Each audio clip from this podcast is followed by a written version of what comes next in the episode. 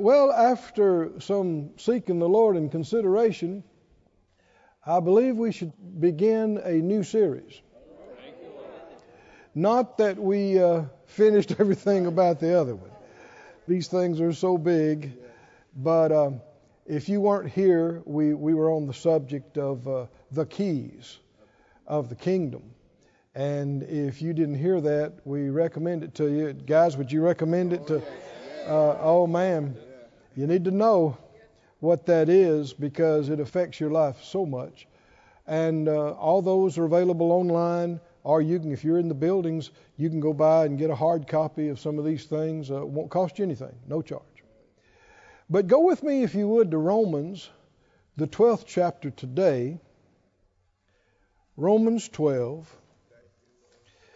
Something came up a week or so ago, and um, as I I asked the Lord a question about something I didn't understand. Then later on that night, I was up half the night with him answering that question for me, uh, showing me things about it. And I realized that uh, this is something we should get into. In Romans, the, the 12th chapter, and the first verse, Romans 12, 1, he said, I beseech you, therefore, brethren, by the mercies of God, that you present your bodies a living sacrifice, holy, acceptable to God, which is your reasonable service. You know, after He bought us and paid for us, and saved us, gives us life and breath and everything, we ought to serve Him. I said we ought to. He won't make you, but we ought to. After everything He's done for us, you can't pay Him back. He didn't want you to try to pay Him back. That's not what this is talking about. But it's just reasonable that after He has saved you and me like He has, that we serve Him. We live for Him. We follow Him. We walk with Him. We serve Him. But now, how do you do that? How do you serve Him? Not according to somebody's idea, according to Him. How do you do that? Verse 2 is still talking about this. And, see, I told you he wasn't through. And be not conformed to this world, but be ye transformed by the renewing of your mind. This is how we're going to serve Him. You won't serve Him if you're just conformed to this world. You'll be pursuing the things that the unsaved world are pursuing. And you can be born again and live like the world. And waste your time and life and opportunities and only realize too late that you didn't really serve the Lord. Don't be conformed to this world. Is there a danger of that? Oh, yeah. Yeah. There's a massive current and flow in the world. It's going that direction. The Lord wants you to go this direction. and when you start going upstream, you're going to stand out. And there is a broad way and path that leads into destruction. And many, Jesus said, are going into it. It's sad. But there's a straight and a narrow way. so the next time somebody calls you narrow, narrow minded, you say, and saved. We're not supposed to embrace all beliefs. That means you're not a Christian. If you're a real Christian, that means Jesus is your Lord. You believe what He tells you to believe. Right? If you don't do that, then how are you a Christian? A lot of people call themselves Christians who are not. They've never actually been born again. And, and you know, I, I heard a guy say one time he thought being born an American made you a Christian. no, being born in a Christian home doesn't make you a Christian. Doesn't make you a believer. Going to church half your life does not make you a believer. Jesus said you must be born again. And that's a personal choice. That's a reception, individual receiving. So keep reading this. Don't be conformed to this world, but be transformed by the renewing of your mind. So the way I'm not going to just be caught up in the unbelieving world is getting my mind renewed. Amen. And how do I do that? Well, keep reading the verse. By the renewing of your mind, that you may prove what is that good and acceptable and perfect will of God. The title of our new series is The Perfect Will of God.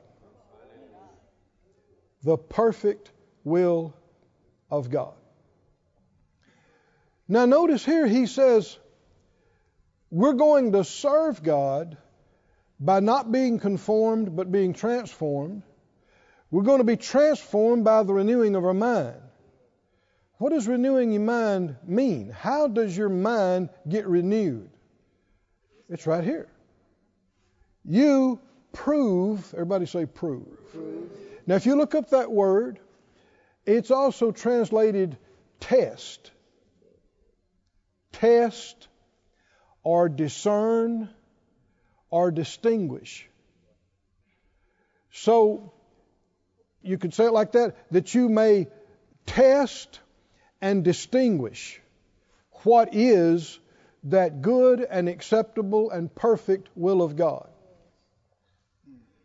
Your mind is renewed as you find out who God is, what He has said, what His will is, what His ways are, what His plan is, your mind gets renewed.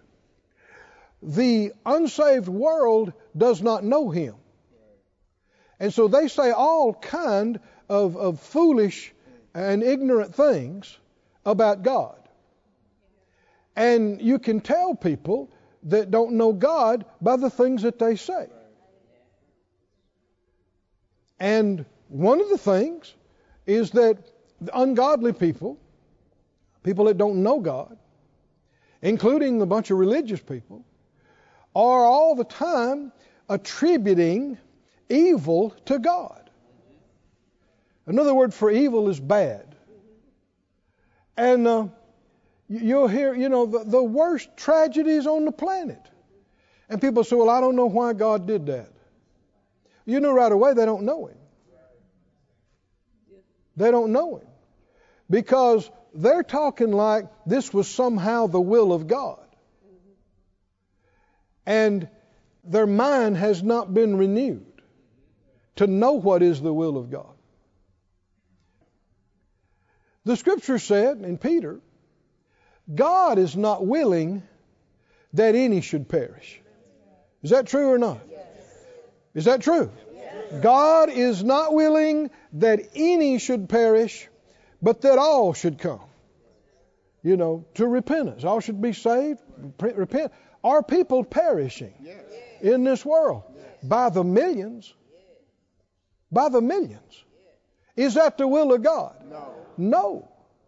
And so you immediately begin to see there's a lot going on down here that's not the will of God. Anybody remember Jesus teaching the disciples and us to pray? How's it go? What we call the Lord's Prayer. Our Father, which art in heaven, hallowed be thy name. Thy kingdom come. Thy will is being done no. No. If God's will is already being done, you don't need to pray that it would be done. Right?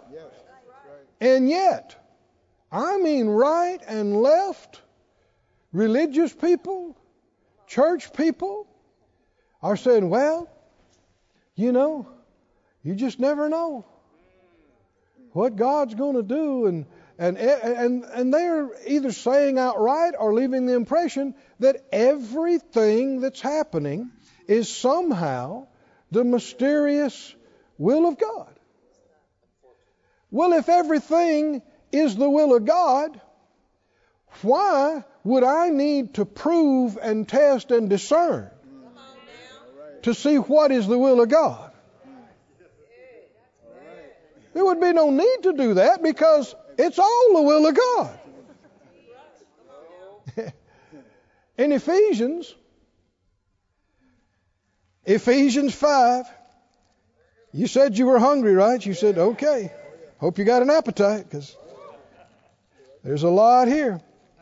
Ephesians 5 and uh, 17. Well, this goes with 16 as well. Redeeming the time because the days are evil.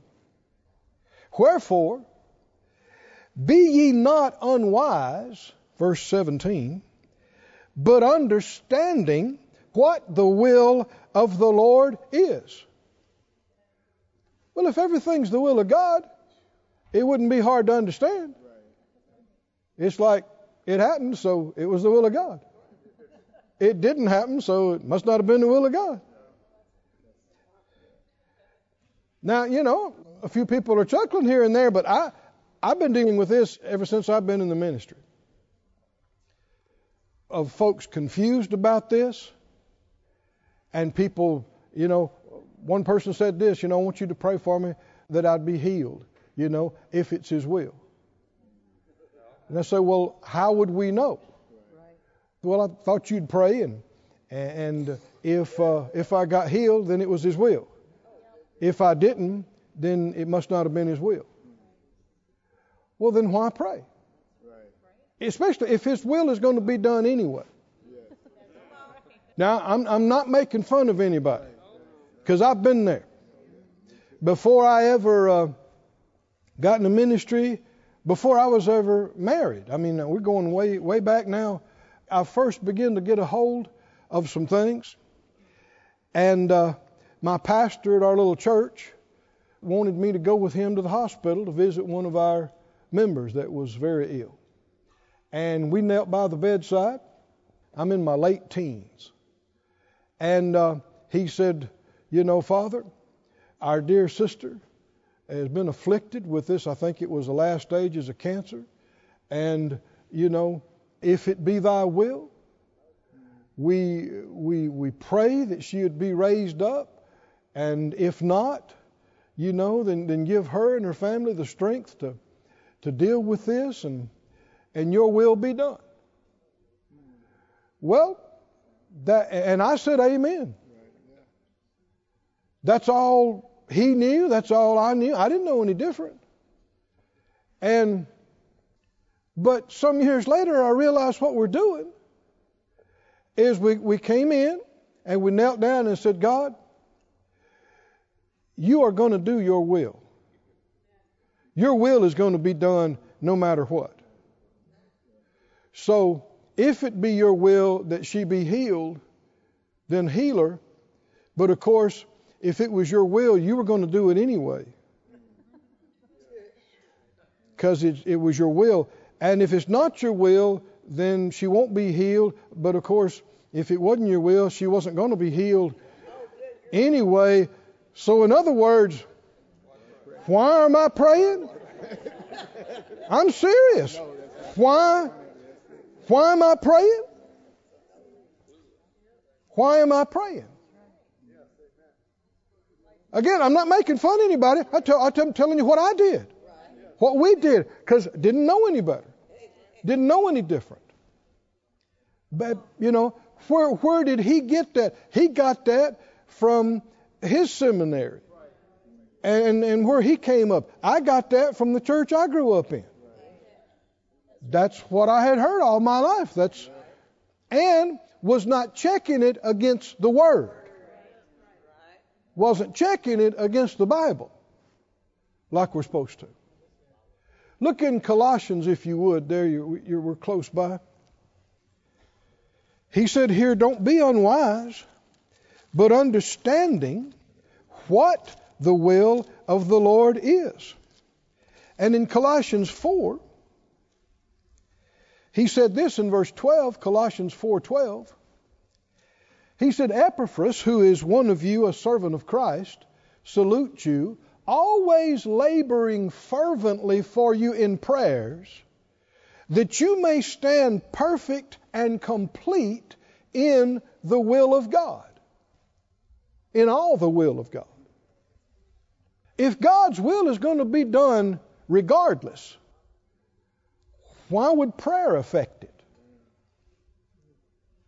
Why would you need to labor fervently in prayers that others might stand perfect and complete in all the will of God?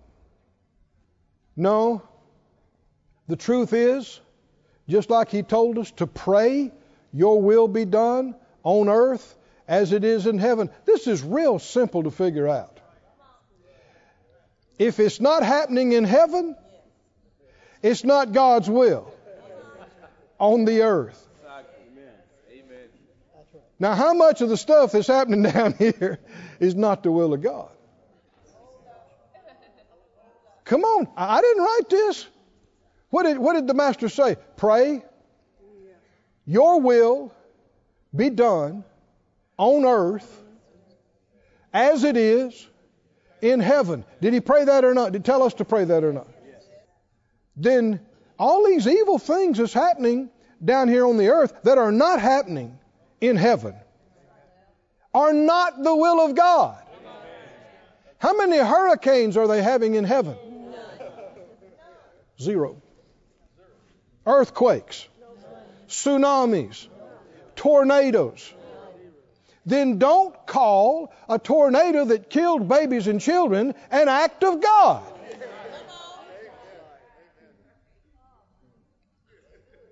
You're maligning your good father. There's a thief down here. Jesus said he was. John 10:10, 10, 10, he said the thief comes not except he comes to steal and to kill and to destroy. Who's the thief?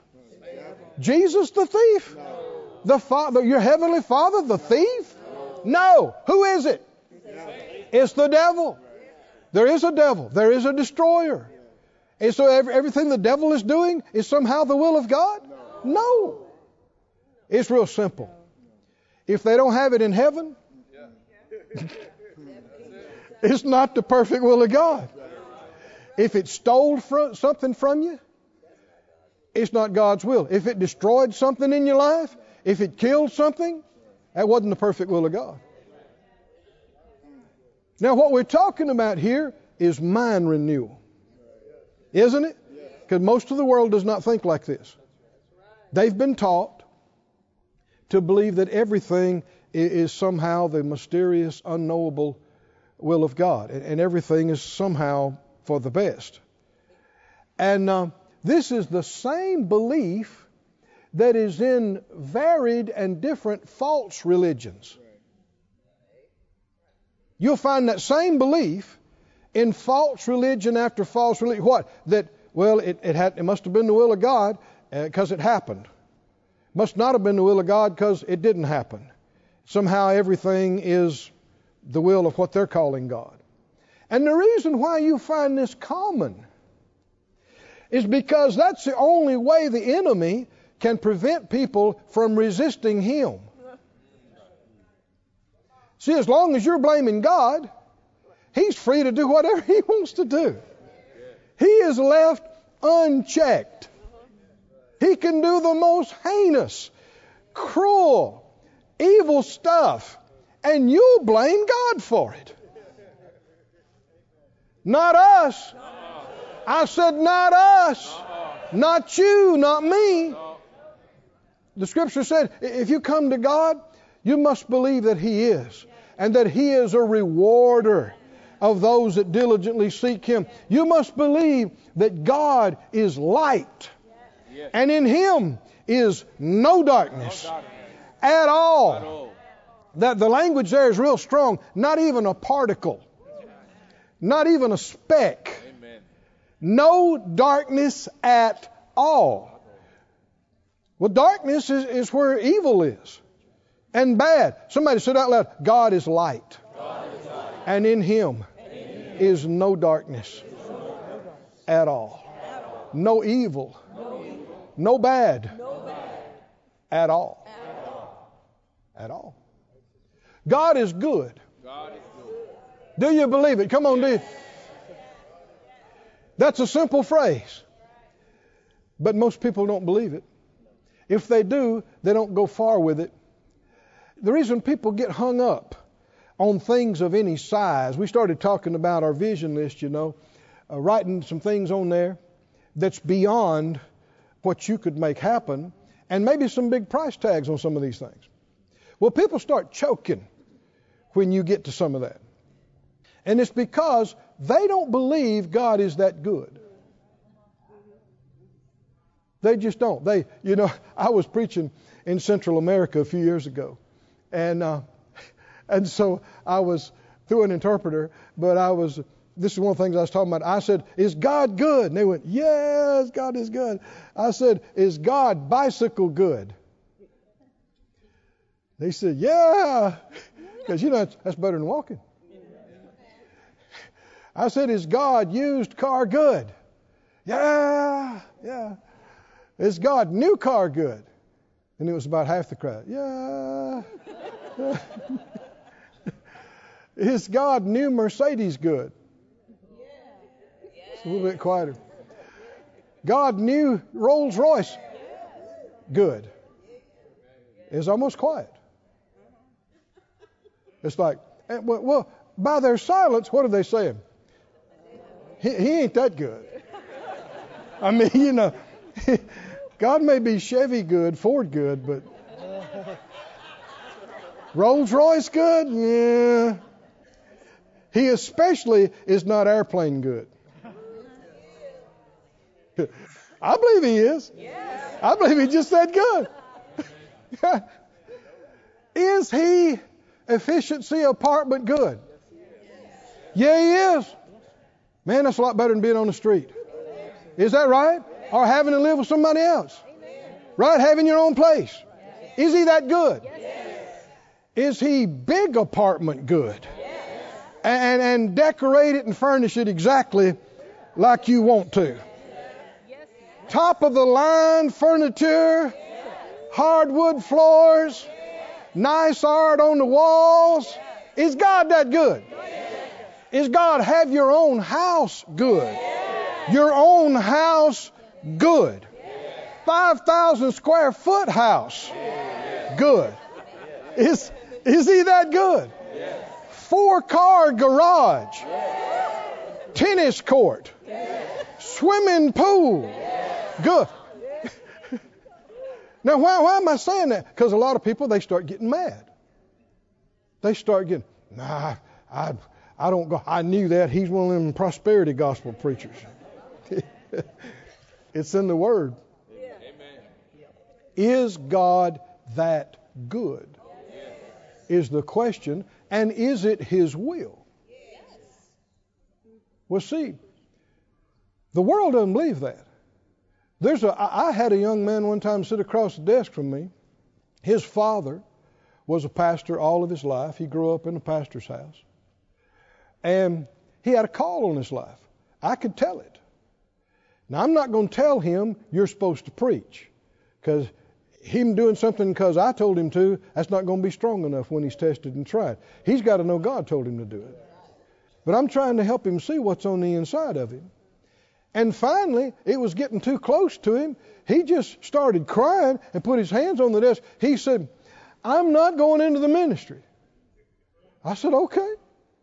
He said, my daddy and we, we were broke all our lives, and I'm not living like that. I want to have something. I want my family to enjoy some things. You see, he's believing lies.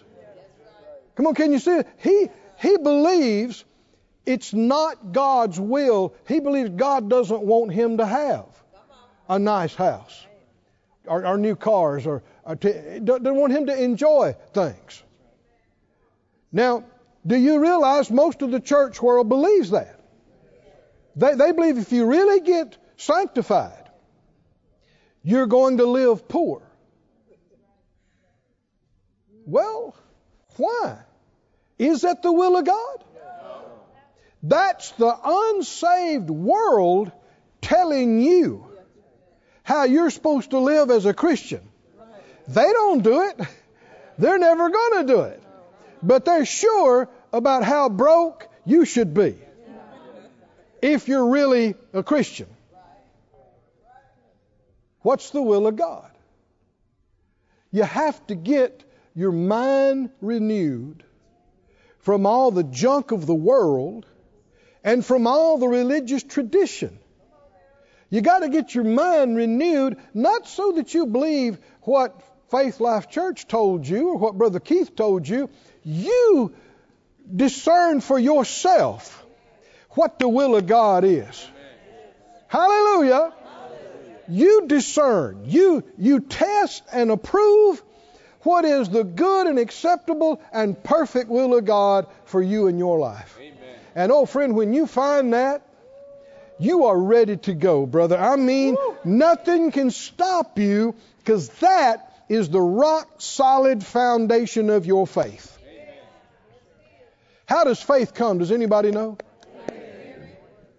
By hearing, hearing by the anointed word. Well, what does that do to you? It renews your mind so that you know what you didn't know and you believe what you should believe. Brother F. F. Bosworth, who authored the book Christ the Healer, he's been gone to heaven many years now. He made this statement. He said, Faith begins where the will of God is known. Say that out loud. Faith begins where the will of God is known. That's another way of saying faith comes by hearing. That's just another way of saying that. And it is the truth. If you are unsure of the will of God, you are unstable and you are unable. What do you mean? You, you don't know what to fight for or fight against if you're not sure of the will of God. You don't know what to accept or reject. You don't know what to receive or resist. And you got to know. You can't just kind of think so. You got to get settled. You got to get like Abraham. Fully. Per, fully. Persuaded. Fully persuaded. And when you get settled, this is the will of God. Now you know what to go for. You know what to fight for. You know what to fight against. Come on, can you see it? You know what to receive. You know what to resist. You can't fight the good fight of faith while you're still questioning God's will about that thing. And he ministered to people over and over and over again, Brother Bosworth did, to receive healing. And he found that out after some years that as long as you're still questioning the will of God, you're not in faith yet. Faith begins where the will of God is known. Amen. Look in, in 1 Timothy, if you would. Man, this thing's growing on me. Yikes. I'm still on the introduction. That's okay. Can you come back? First Timothy. Thanks be to God who gives us the victory through our Lord Jesus Christ. First Timothy, yeah, First Timothy the sixth chapter, verse 17, well, verse 12 had said, "Fight the good fight of faith, lay hold on eternal life." See, you gotta you gotta be sure enough that it's God's will that you don't just sit passively by and wait. You you grab hold of it. You lay hold on it. And one of the things he got into was over in verse 17. He said, Charge them that are rich in this world that they be not high minded, nor trust in uncertain riches, but in the living God who gives us richly all things to enjoy. Is that the will of God? Somebody said out loud, It is the will of God for me to enjoy some things. That'll change your life. Because you got people all over the place running from God. They're afraid if they ever really commit to serve God, their fun is over. They're enjoying anything, having anything nice is over. Now, you ought to be willing to sacrifice to serve God. And if you follow Him all the way, it's going to require some sacrifice. And you'll get things, and you'll give them away, and you'll receive things, and you'll sell them and put it in the gospel, and then you'll have bigger, and then you'll demonstrate over and over again that you care more about Him than you do the things. That'll happen if you follow Him. But a lot of people won't even start because they're convinced, well, I want this and I want that, and if I serve God, I can't have that. No, you could have way better if you would get your mind off of that and serve Him. But it, it'll come at the right way and the right time. Instead of you adding it to you, He'll add it to you. Right way, right time. It's His will the living God who gives us richly all things to enjoy. Hallelujah. Hallelujah. Now, let's go back to our text. Romans 12, 1 and 2. He said, I beseech you, therefore, brethren, by the mercies of God, that you present your bodies a living sacrifice, holy acceptable unto God, which is your reasonable service. Now, this is where it begins. You're presenting yourself to God as a living sacrifice. You're saying, Lord, you bought me spirit, soul, and body. I belong to you, and I am available to serve you. So, what's the next thing you need to know? What does He want me to do? Right? But that's not how it started. it started with you making yourself available. Don't let this get past you. Don't let this be too simple for you. How do you find the will of God? How do you find and follow and fulfill the perfect will of God?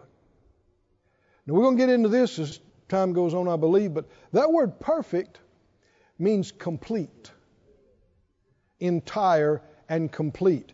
If there is a complete will of God, what, what else must there be? Incomplete. If there's a perfect will of God, that means there's a partial, partial will of God. And then there's out of the will of God. Some years ago, well, decades ago, I was on a missionary trip. And um, while we were there, one part of the government tried to overthrow the other part. It was a military coup. It was something, man. Part of the soldiers in the fort jumped out of over the walls and outside and started firing back at the ones on the inside and there was chaos in the streets. There was fear. There was people grabbing their kids and running. It was a bad deal. Well, there was a pretty good sized group of us down there. I, I don't know, 15 maybe or so, 20, I don't know. And, and so we all went back to the ministry compound without waiting around.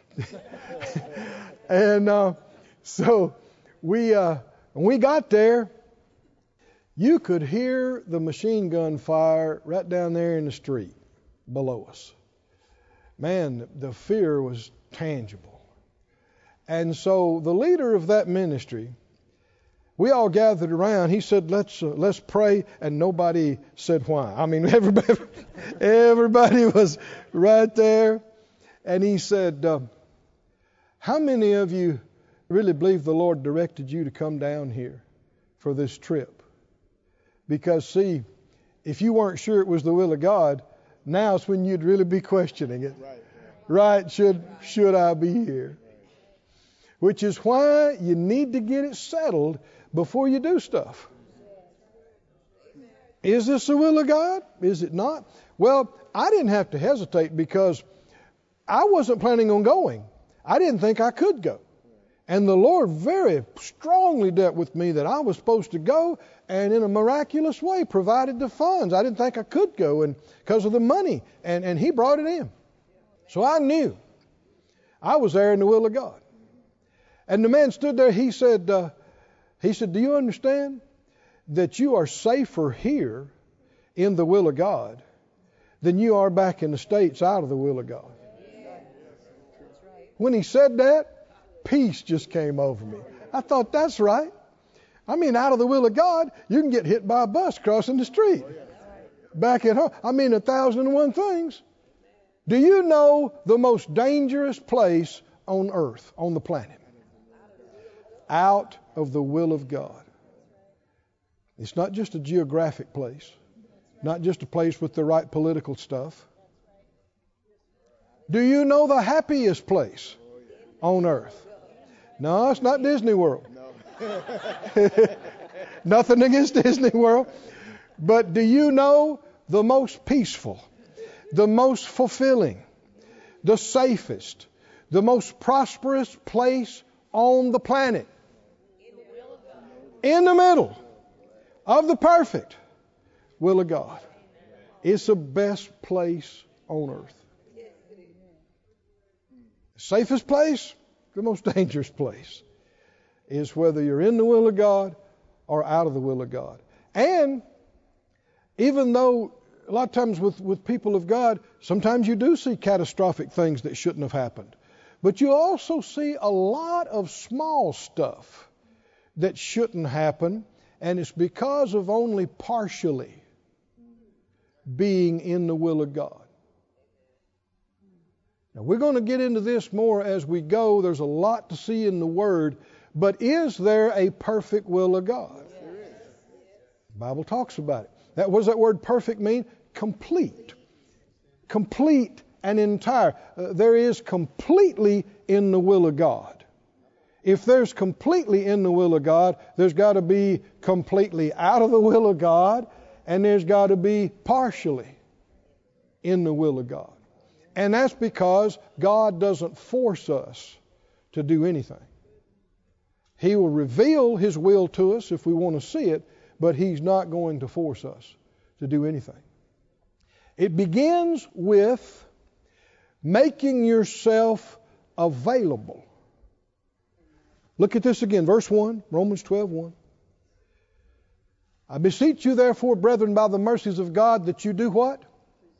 You present your body a living sacrifice, holy acceptable to God, which is your reasonable service. Who's going to do that for you? Nobody can do that for you except you. You, what, what does that mean? You Make yourself, you make your body, and of course, every, everything that's in your body, you're in your body. so, your body, and your body is the most valuable physical possession you have. So, everything else would be under that. I mean, if he's, if he's got your body, he's got your money, your stuff he should have, because everything else is way less valuable than that. My body, everything I have, everything I, I will have, I make it available to you, Lord, to serve you. This is the foundation of finding the will of God. This, this is the, the biggest and the first step in finding out. Because if you don't do that, if you're unwilling to do that, you won't find the will of God. Because in truth, you don't really want to know. Go to John 3. Now, I, I've been feeding you for months and years. And you should be able to handle a little bit of steak. Well, actually, we tenderized it for you real, real good. And we marinated it and soaked it. And it's a little bitty bite. So you should be able to, t- right? We should be able to take a little bit more solid food. How many can imagine the will of God is a big subject? I mean, this is this is something. But do we need to know what the word tells us to know about it? We do. John 3. John 3 16. Anybody heard this one? Is it a good one? Is it still a good one? Oh, the best. For God so loved the world that he gave. He gave his only begotten Son that whoever believes in him should not perish, but have everlasting life. Verse 18 He that believes on him is not condemned. He that believes not is condemned already, because he's not believed in the name of the only begotten Son of God. And this is the condemnation. What? That light has come into the world, and what was the result? Men loved darkness rather than light because their deeds were evil.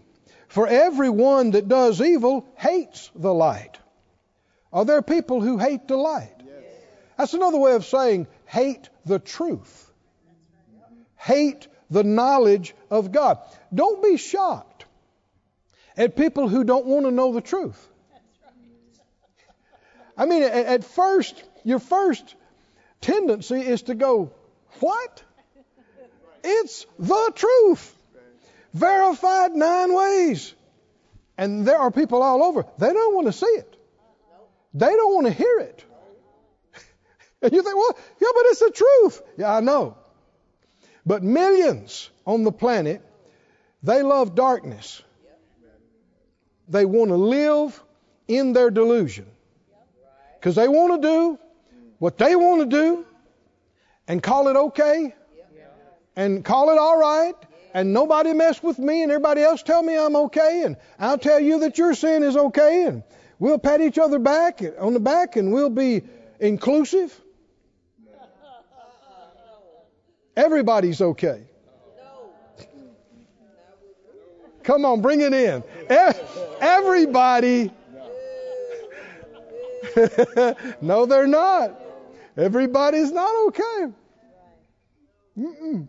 Jesus told some of the most religious people of his day, He said, You are of your father, the devil. So we don't all have the same father. And we're not all brothers and sisters. There's two spiritual families. There is the family of light, and there's the family of darkness. And those who love darkness hate the light. That's why they despise folks like us. Because all we want to talk about is the Bible. The Bible. The Bible. And they're like, that old antiquated thing. See, they believe it's just a bunch of hodgepodge writings of men, not even good poetry. It is the inerrant, unfailing, living Word of God. And it's right about everything. Everything. And if you don't think so, you're wrong. Because it's right. But it takes some humility to grow in that. Because when you pursue light, light shows up darkness and deficiencies in yourself then you got a choice to make. Do I acknowledge it and humble myself and repent? Make a change? Or do I harden myself and get embarrassed or whatever and resist? So, finding the will of God begins with humility and faith. God gives His grace to the humble.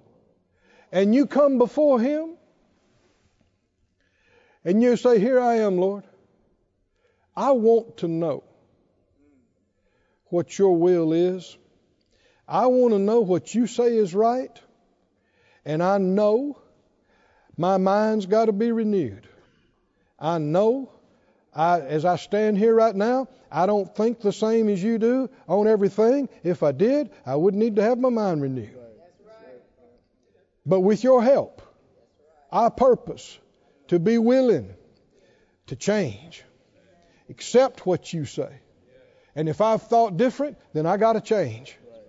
If I've believed differently, I've got to change. What is that? That's your mind getting renewed. And that results in you being transformed into His glorious image. But it's going to take some change. A lot of it. Look at your neighbor, help him out, say, Dear, you need to change. and, you, and you need to answer back and say, I know. I know it. I know I do. if you didn't need to change, that means you have arrived right now at Christ like perfection. And you know all the perfect will of God right where you sit. No, you don't. Come on. You know you don't. We know you don't if you don't know it. Just from watching you and listening to you talk, we, we know. We know. Oh, hallelujah. It begins with a, a humbling yourself before Him, a submitting of you and your body and everything you are and have, and saying, I'm available to you, Lord. I want to know what your will is. And if you really mean it from your heart, He'll cause you to see it. He will cause you to know it. He'll take you by the hand and He will lead you every step of the way. Now, He's not going to show you the whole thing all at once because then you'd be walking by sight, and He wants you to walk by faith. He'll show you enough to take the next step, and that'll lead to another step, which will lead to another step, and He will lead you out of confusion, out of darkness, out of lack, out of loss, into the perfect path of the righteous that gets brighter and brighter unto the full day sun. Hallelujah. Brighter and brighter means better and better. And the Lord said, I know the thoughts I've thought about you. Good thoughts. It's a good plan. Oh, I want to get up on top of the roof and shout about how good God has been to me. I mean, looking back 40 plus years ago, as little country people that Phyllis and I were, so ignorant, pitifully ignorant. But we, we, we did what I'm telling you. We began to hear a little bit of word and learn just a little bit about faith. And so we did it. We said, Lord, we want to know. We want to know what your will is. I, I didn't, at that time, I didn't ha- have any plans to be a minister. I wasn't even looking at being a minister, much less pastoring the church or any. No, no. I, I was looking another direction. But it began by, Lord, what's your will for Phyllis and me? What, what is your will? What do you want to do with us? And he led us there. And then that led to here. And then that led to there. And it led to here. And we are so, even at this point, 40 years later, we are so far beyond anything I would have ever dreamed or imagined back when we were talking about that 40 years ago. Never crossed, makes me want to talk in tongues. Just, and to see like that young man pounding his hand, hands on the desk, and he's not going to serve God because he thinks he can't enjoy something. He doesn't know what he forfeited. We, we have laid down things. We have left things. We have left. One of the first things we did, I, I left my hot rod and my dog and my motorcycle, and Phyllis left her little house, what it was to it, and we went into the ministry. And looking back now, how stupid it would have been to hold on to that little junk, afraid to obey God. Oh, what He has given us. He's given us so much more. And then finally, after 20 years, you know, we got to Branson. Uh, well, excuse me, we were in, still in Tulsa. And the Lord dealt with us about Branson. And when He did, we had just gotten what you might call our dream home. We had just moved in a few months ago before. And I had just we just got a little airplane, a little single engine. And we're traveling with it in the ministry. And it just got a little hangar to put it in, a little bitty thing, but hey, uh, it was big stuff to us. And the Lord is dealing with us strongly about liquidate all of this, leave all of this, and go to Branson. And basically, it's like starting over from scratch. We, we, we moved into a little rent house that the water didn't work very well in. And it was too close to a golf course. We weren't part of the golf course, but we were close enough the balls would hit our house. I'm sitting there trying to study and whap! Oh. but the Lord said to me before He moved, because I was, you know, I was struggling a little bit with it. Oh, we're all human. You think, well, we built this up for 20 years and now we're just going to liquidate and walk away. And, and the Lord said, Do you believe I can do better for you than this? I, I was shaving. I laid my razor down. I said, Yes, Lord, I do. He said, Well, obey me. I said, Yes, Lord, we will. And we did. We put it up for sale. It sold just like that. We loaded up the truck. We moved to Branson. and we started over, but we weren't there a couple of months until the Lord said, I'm going to give you the best of Branson. I didn't know what that meant because we were, I mean, we had nothing. We, we didn't have mo- enough money to, to lease a place. And within the next five years, he gave us one of the best theater complexes and 10 acres up there in town, and within the next couple of years, he gave us another, he gave us another property right on the strip and gave us 70 acres of prime property right there, the best of Branson. Gave us the best. Gave, but what if I'd have held on to my little hot rod and my little motorbike and our little trailer house back in Mississippi? You'd have never found out about it. I said you'd have never found out about it. So it, it's not just knowing the will of God. God is well able to cause you to find His will and lead you step by step. Many people simply are not interested. They don't. They don't really want to know because they already got their plans.